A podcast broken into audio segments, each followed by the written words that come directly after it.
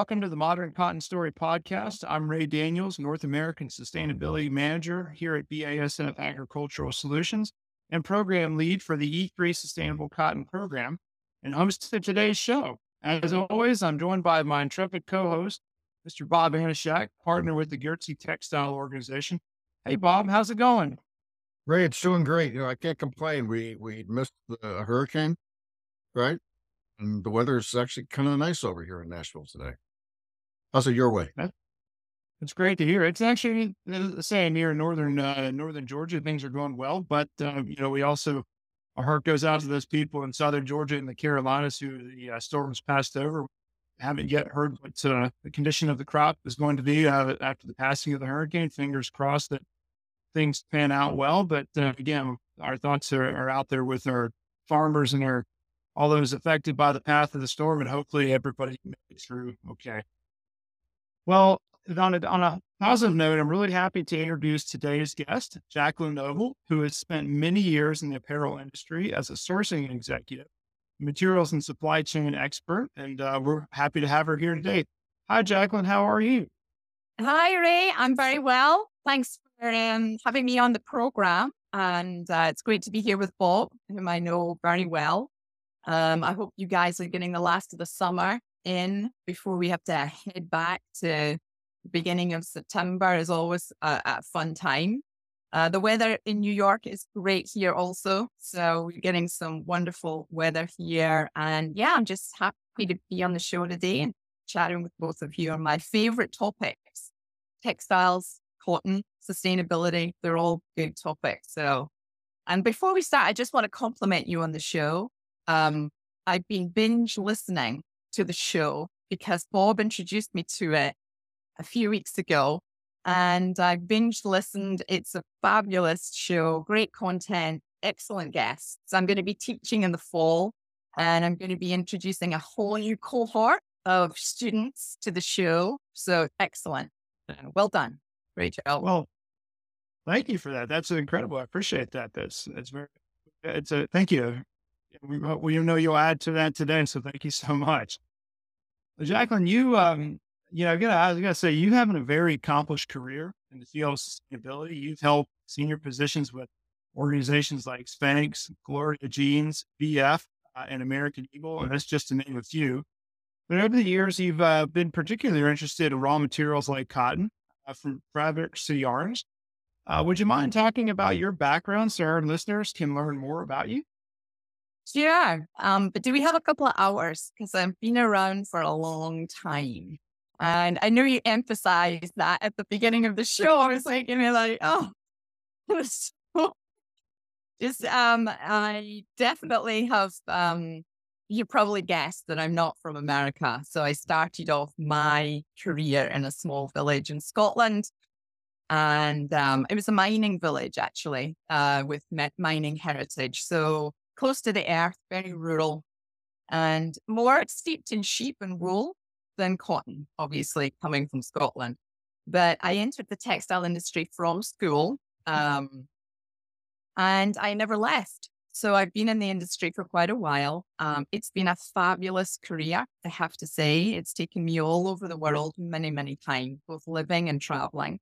And I have created some of the best friends, um, Bob being one of them here on the show today, and some really professional, um, knowledgeable people that I've spent my whole life with. So I'm super happy that I stayed in the industry because originally, after I got my degree, um, out of the, I, I'd shout out to Heriot-Watt or the Scottish College of Textiles as it was those days.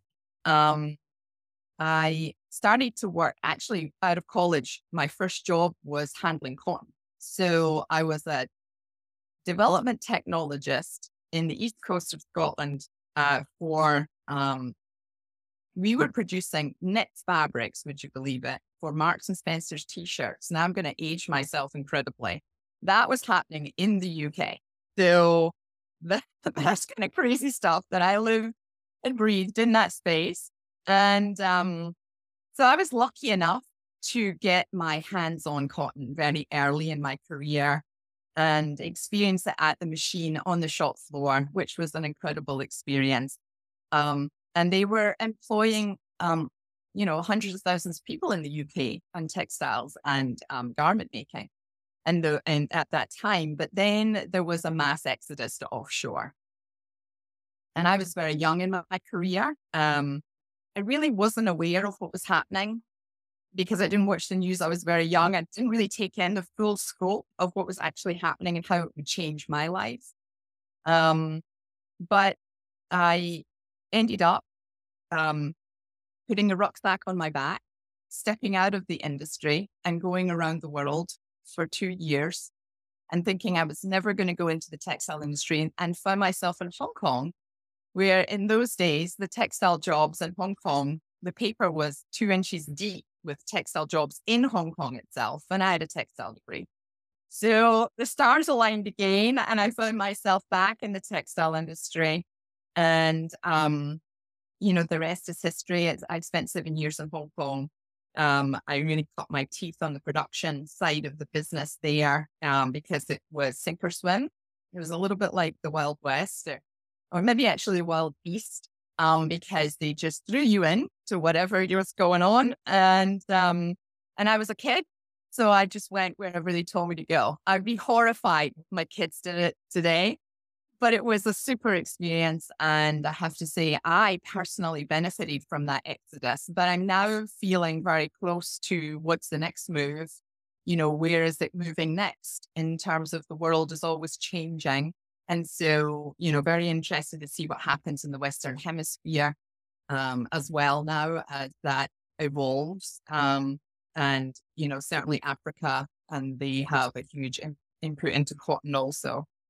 So that's kind of um, where I leave off in terms of my career, and I've I've done, you know, pretty much um, a lot of the major retailers and supporting them, and I now support them from the I've supported global teams around the world. Now I try to support them in their sustainability journey and their roadmap to sustainability um, from the outside. I'm also getting into teaching. I will be teaching at FIT this fall on te- textile production and uh, fashion marketing at the Dolan School of Business in Fairfield um, University. So shout out to both schools because my students are going to be listening to this when it's recorded. And shout out to them. And um, you're going to have, you know, I've got 50 students enrolled. And so I'm glad to say that it's, um, you know, people have a really, still have a really healthy interest in the fashion industry, which is really phenomenal. Um, and we have a real, um, you know, I have a real passion for education and bringing that next a set of leaders through the pipeline to know how to deal with the sustainability issues um, that are ahead of us and how they can impact them. Gosh, Jaclyn. It's going to be long. No, I tell you, it's terrific. I mean, I've really always enjoyed hearing about your background. You, you've worked for so many interesting companies. You've been all over the world. Uh, it's really neat. So your background is like incredible. So you're like perfect for our program in terms of like bringing perspective from elsewhere in the supply chain that you use cotton, your experience with it, you actually worked with it uh, on a factory floor. You know, I mean, not a lot of people can say that, particularly if they're say down retail. you know, some do, but not most know. So, but one of the big things I know that you and I've talked a lot about this, and and I know Ray's been interested in this too, is kind of like what some of the great some of the big challenges facing the like, like the apparel business, the apparel industry, the retail business, and so on. Um, one of the big challenges is uh, environmental sustainability. How do you how do you see the industry taking that on? Are they doing a good job? I know some are interested, some aren't. But how do you see that uh, unfolding? Well, I personally see that there are two types of sustainable environment that we have to consider. And both are challenges or huge opportunities, uh, which depending on which side of the coin you look at. Um, so the first one is the impact to the planet. Obviously, that affects many major industries um, across the world. And the other is impact societally. We have, um, you know, a lot to do in the textile industry with um, fair wages, um, people being able to make a fair living out of the products that are produced. And both need to be environmentally sustainable. And the environments that people work in are just as important as the um, the impact to the planet. So I think um, for the impact um, to the planet, we have moved the needle a little bit. I don't think it's enough. Obviously, it's not enough because we're not hitting our target. But especially at the supplier level, I'm fairly encouraged that because manufacturers saw rising costs and they needed to be energy efficient. Uh, they've embraced recycle. They've embraced um, sustainable ma- methods of manufacture because they had to reduce costs. And there's some amazing facilities around the world focusing even more on how to be conscious. I think um, legislation has gone some way, like the waterways are not green now when somebody dyes green for the day. And, you know, back in the day, the water would turn green when somebody was dying that color that day. Um, so I think legislation has gone some of the way, but we have, like many industries, a long way to go. I think on the flip side of that, retailers have taken a backseat uh, to the manufacturers and asked the supply chain to really carry most of the change. And while not really fostering or moving away from partnerships, um, that would enable commitments to support the efforts more robustly. So I think that retailers need to um, certainly make commitments to supply chains because it's, it's, certainly on the cotton side, it's extremely hard for farmers to invest in uh, regenerative change and take all the liability, all the cost with no commitment. I think that's unrealistic of our industry to expect that to happen. So there has to be a change from the retail side. The retailers, I think, need to start focusing on longer term, better quality products, planning year round. Um, those are things that will change um, if we can focus on core fabrics, certainly for this type of program, and they would really move the needle. I find that leadership when leadership gets behind the sustainability initiatives um, and the impacts of the planet, like we see Patagonia, Eileen Fisher, those types of brands, we see more advances happening. So leadership at, in corporations really needs to take this seriously and know that it is their responsibility to change uh, and make the change happen because it's the right thing to do. Morally, it's the right thing to do for our industry and our customer. So that's the impact of the planet part of it. And secondly, the social concern with the rise of fast fashion. Um, it makes earning a living wage uh, really hard in our industry, especially for women. And 70% of the workforce in textiles is women, usually at the shop floor level, and they're supporting families. And I think it's a, the statistic, if I remember correctly, it's like 1% to 2% of those women reach leadership levels. So we have a lot of mm. ways to go on social environmental change. And we need to be a fair wage employer. There's no ifs or buts about it. We have to look at the products that we're producing and we have to pay a little bit more attention to the social environment. Um, it's a double whammy for our industry. Definitely. We have a long way to go. Um, but we have to make the changes faster. So you know, we're not going to hit the target. So we have a very small window to try to ch- switch that around in hitting our um, environmental targets. Um, nobody likes to be regulated. I think we've spent 20 years non-regulated on these issues. I think it's time now for reg- for some regulations to come in, and I think Europe is going is leading the charge on that, which is really great. It will trickle through to the US also as people export to all over the world. And I have faith because I've worked in the retailers that they, once they hit these regulations, they can turn it around and they can make it happen. Um, and they can find a way. We saw it during COVID. They pivoted. Um, uh, the Uyghur was a painful episode, but they did um, pivot when regulations were put in place. And um, I've seen it recently in a visit. Uh, in 2019, I was able to visit Uzbekistan and I saw the change in that country after legislation. And I was really happy to see that um, they had modernized, they were efficient, their factories were state of the art. And they were at, they actually were at the uh, textile show in New York in July. and back in the manufacturing framework. So we know that legislation can change things. Um, it's time, and um, yeah, I'm hope I'm hopeful that the textile industry will step up to the plate. I've seen that happen many times before, and I think it can. Well, wow, thank you for sharing that, Jaclyn. I love how you touched on all three elements of sustainability from the environmental aspect, and then you know, obviously from the downstream input uh, impact of what happens in the supply chain, also in the social aspect, being paid a fair wage. And I, really loved how in both of those topics, you underline the fact that there's an economic component that, you know, farmers um, have to be taking, you know, we have to take in consideration the risk that the farmers take on making these regenerative changes. Uh, and then on the social side, the, the, the ability to earn a living wage and a fair wage for what work is done. So I think uh, I, love, I love how you tied all three of those together. And I think it's really important. It shows all three elements in this whole um, sustainability conversation here in the textile space. But shifting that, you know, over to the cotton looking at raw materials, I know you had a, a, obviously a long history and an experience with cotton.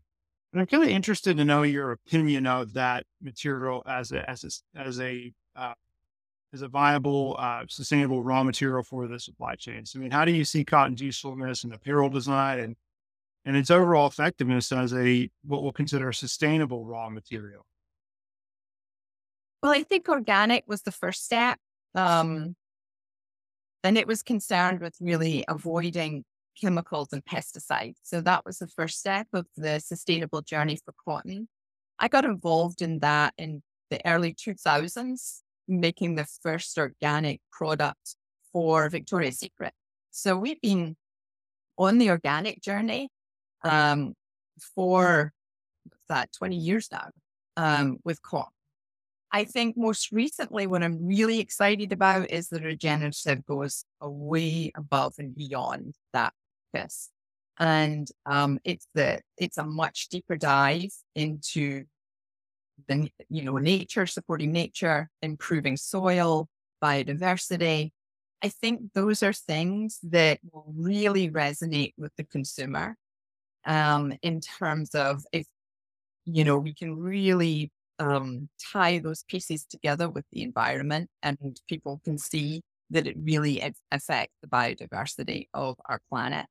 I think that's a huge topic, and I'm really excited about how that's evolving for cotton.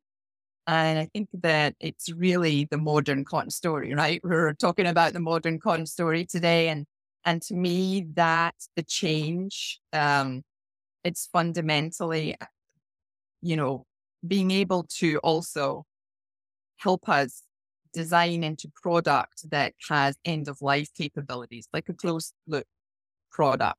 I think cotton has the first real advantage in talking about closed loop and being able to produce into that. So that should um, really excite designers. If it doesn't, that's a huge missed opportunity. I think designers really can embrace cotton for that type of closed loop um, process of design.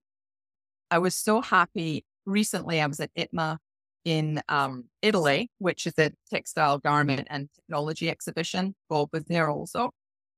And we went to Milan and um, this June. And a shout out to the ex- exhibition. Everybody needs to go to ITMA there in our textile industry. They need to go because they're going to see some amazing technological advances. And what was really quite amazing was the recyclers that were there. I had never seen that at the show before. There was a real depth of interest in the recycle area, and cotton itself is really ripe for that um, type of recycling, regenerative farming. We can now link from regenerative farming to efficient manufacturing to recycling to end of life design. Because once cotton is no longer used, it can go back into the soil and it doesn't really affect, or it actually probably enhances the soil. So, um, the infrastructure is a reality in cotton, whereas it might not be such a reality on synthetics or certainly um, spandex type products, a much bigger challenge. Um, so I'm, I'm, i was happy to see that. I think Europe's leading the way in the recycling. Certainly, um, there are a lot of companies coming out there like RenewCell um, and um, many brands um, are accepting products back for recycling and cotton. Denim industry being one example of that. So I think that the story, the modern story of cotton is in that closed loop scenario. Jaclyn, how important is uh, transparency in supply chains? That's question one. Question two, second part of it is, is, you know, everybody measures or they try to come up with metrics that are important in terms of measuring so-called sustainability in quotes, you know, water usage, soil health, and so on. Um, do you think brands really care about that stuff, or is it really just marketing? You know, when you when you hear things, they'll they'll put something on a garment, let's say. Um, so yeah, I'll break it down into two parts in my head. I think that uh, transparency is what keeps retailers up at night. I think that is a real issue for retailers. Um, you know, we touched on the Uyghur issue. We touched on that being really hard once the legislation hit. It hit fast, and retailers really don't have that much transparency into our supply chain. Our supply chain has um, historically been closed, heavily guarded secret, you know, not a little, you know, more than a little disjointed in terms of how it operates from supplier to supplier. Um, so I think that retailers, um, some can get to the bottom if they have bigger teams, but um, even then, it might be more of a manual process um, because the tools don't exist. Um, we're so in need of a technology revamp in our industry. And I'm hopeful that IA will lead us to a more transparent place in the supply chain. Um, there are certain companies uh, that are, you know, trying to dynamically map global supply supply chains now. Um, Altana is one of them, I know for sure, and um, there are many more that are coming onto the landscape that will be able to help in that space. But we need those implementations to come much quicker than they actually are in the textile space. Um, and, you know, it's going to also help with our inclusivity um, and, you know, our ability to see face to face the people that are making our product. So it will enhance all aspects of the supply chain, not just because you know who's manufacturing, but you have some real contact people who are manufacturing, the people in the fields, the people who are picking the crop. You know, those transparencies are essential um, go forward. So transparency, I think all day long, the retailers would love some help in that space. I think it's hard for them. And they're in the business of retailing and they need some support and in terms of tools to get to the bottom line with that one. Metrics. I think we all care about metrics. You know, if nothing is uh, measured, then it really doesn't seem real. So I think even as consumers, we care about metrics. Um, but I think we're a ways away from dealing with that right now. Um, I think number one is the transparency. If we could get that nailed this the um, the supply chain, I think the metrics can come. I think that the the problem with the metrics is that there we're still working and debating on what the baseline of the metrics should be, how to report accurately, how and what that message should be, what the wording can be. I think Europe is trying to get their arms around that now in terms of labeling what you can say, what you can't say.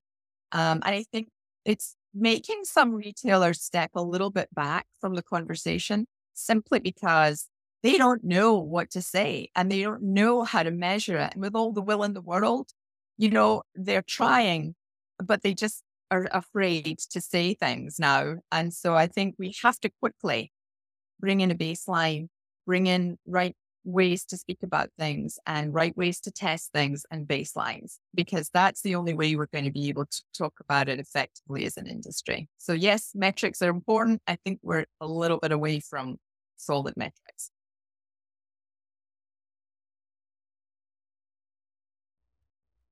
So, Jaclyn, I I know you have a strong passion for cotton, as, as, as do I. I think it's Bob here as well, and a strong passion for the industry. I mean, for me, spending my time in the, in the agriculture industry and just last year working closely with the, the textile and apparel industry in this in this space with the E3 program, I'd gotta be I'd be curious to know if there are any other things that you'd like to know about cotton. Have you had a chance to visit farms over the past number of years, and have you had a chance to visit you know farms here in or abroad. I would just love to hear some of what you learned and kind of what you'd like to know more about. So yes, I have visited um, uh, cotton farms, mostly in the US. Funnily enough, I haven't gone to the farm level overseas.